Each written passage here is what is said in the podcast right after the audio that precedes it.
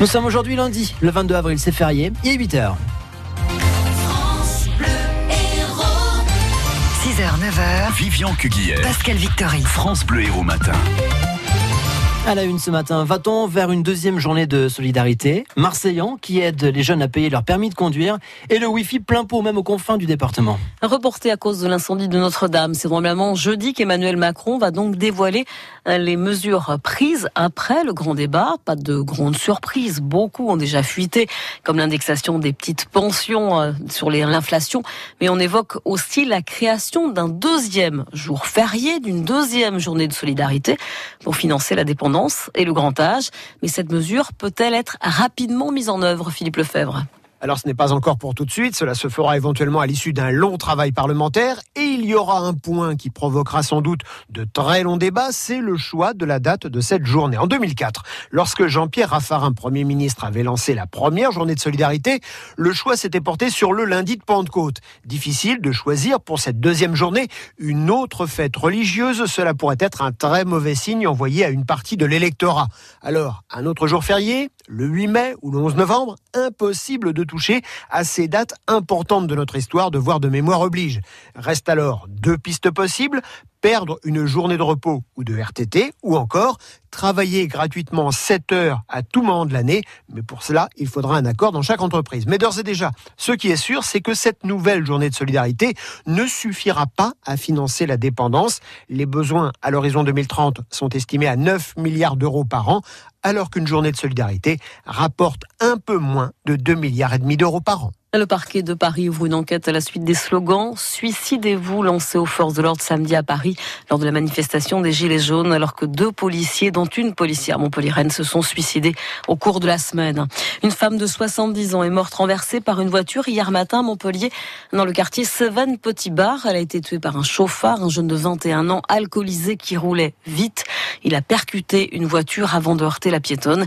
Il a fini sa course dans un arbre puis un portail. L'incompréhension au Sri Lanka après les attentats meurtriers d'hier. Et le bilan humain qui a été revu à la hausse, 290 morts, 500 blessés, 8 explosions dans des églises, des hôtels de luxe dans la capitale, aucun Français parmi les victimes et aucune revendication pour l'heure. La commune de Marseille en propose un donnant-donnant aux jeunes candidats au permis de conduire. Elle leur en paye une partie si en retour, ils donnent de leur temps à une association, moins 70 heures.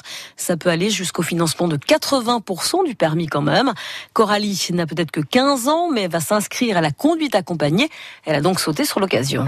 C'est très bénéfique des deux côtés parce que eux, ça leur permet d'avoir euh, plus de main d'œuvre et puis euh, nous, ça nous permet de nous aider financièrement et en même temps, bah, de nous investir dans quelque chose qu'on n'aurait pas forcément fait de nous-mêmes s'il n'y aurait pas eu cette euh, opportunité. Donc non, vraiment, c'est sympa.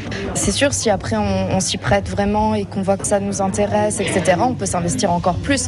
Mais après, les 70 heures sont imposées. Après, si on veut faire plus, il n'y a aucun problème. Banco également hein, pour les associations comme le club de foot de Marseillan, le Crabe sportif, son président Pierre Segui. On cherche des éducateurs, donc c'était euh, l'opportunité d'avoir deux jeunes en plus pour nous aider, en plus d'essayer de leur faire aimer le truc pour qu'ils restent après, euh, au-delà de leurs heures à faire, pouvoir nous aider au club parce que c'est compliqué de trouver des bénévoles. Ben, le principe du bénévolat, ça se perd un peu. Hein. Ils viennent, ils assistent l'éducateur, euh, ils mettent en place les entraînements. L'objectif, c'est que si ça leur plaît, on continue à les garder.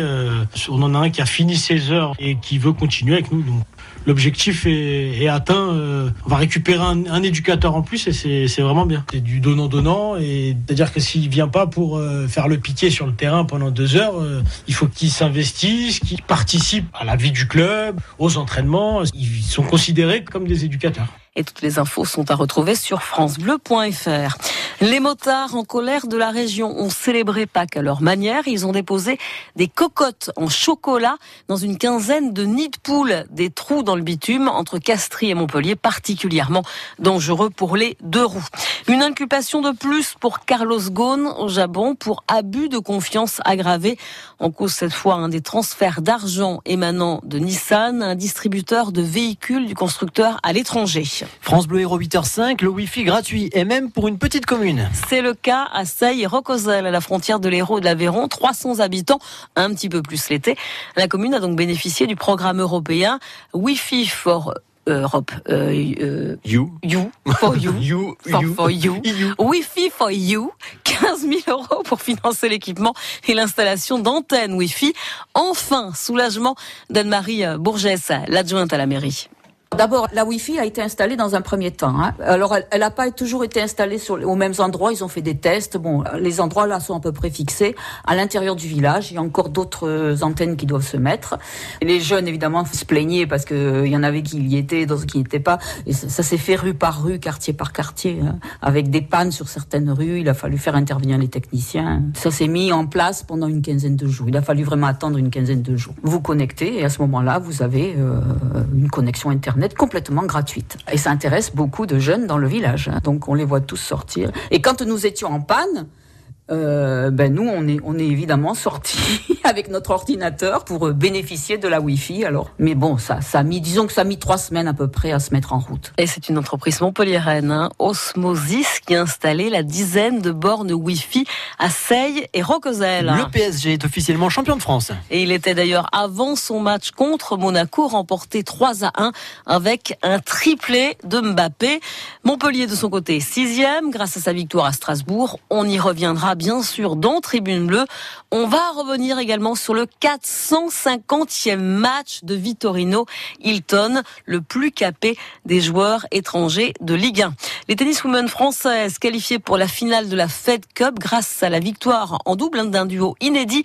Garcia Mladenovic passe donc aux Roumaines. Elles joueront la finale contre les Australiennes. Et puis hier, aujourd'hui encore, on va chasser les œufs. Et à ce petit jeu, les enfants sont des champions du monde comme on dit 7 ans.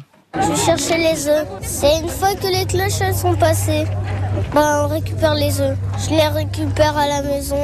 Je les cherche partout. Ouais, elles sont pas bien cachées. J'ai trouvé des Kinder, un gros œuf.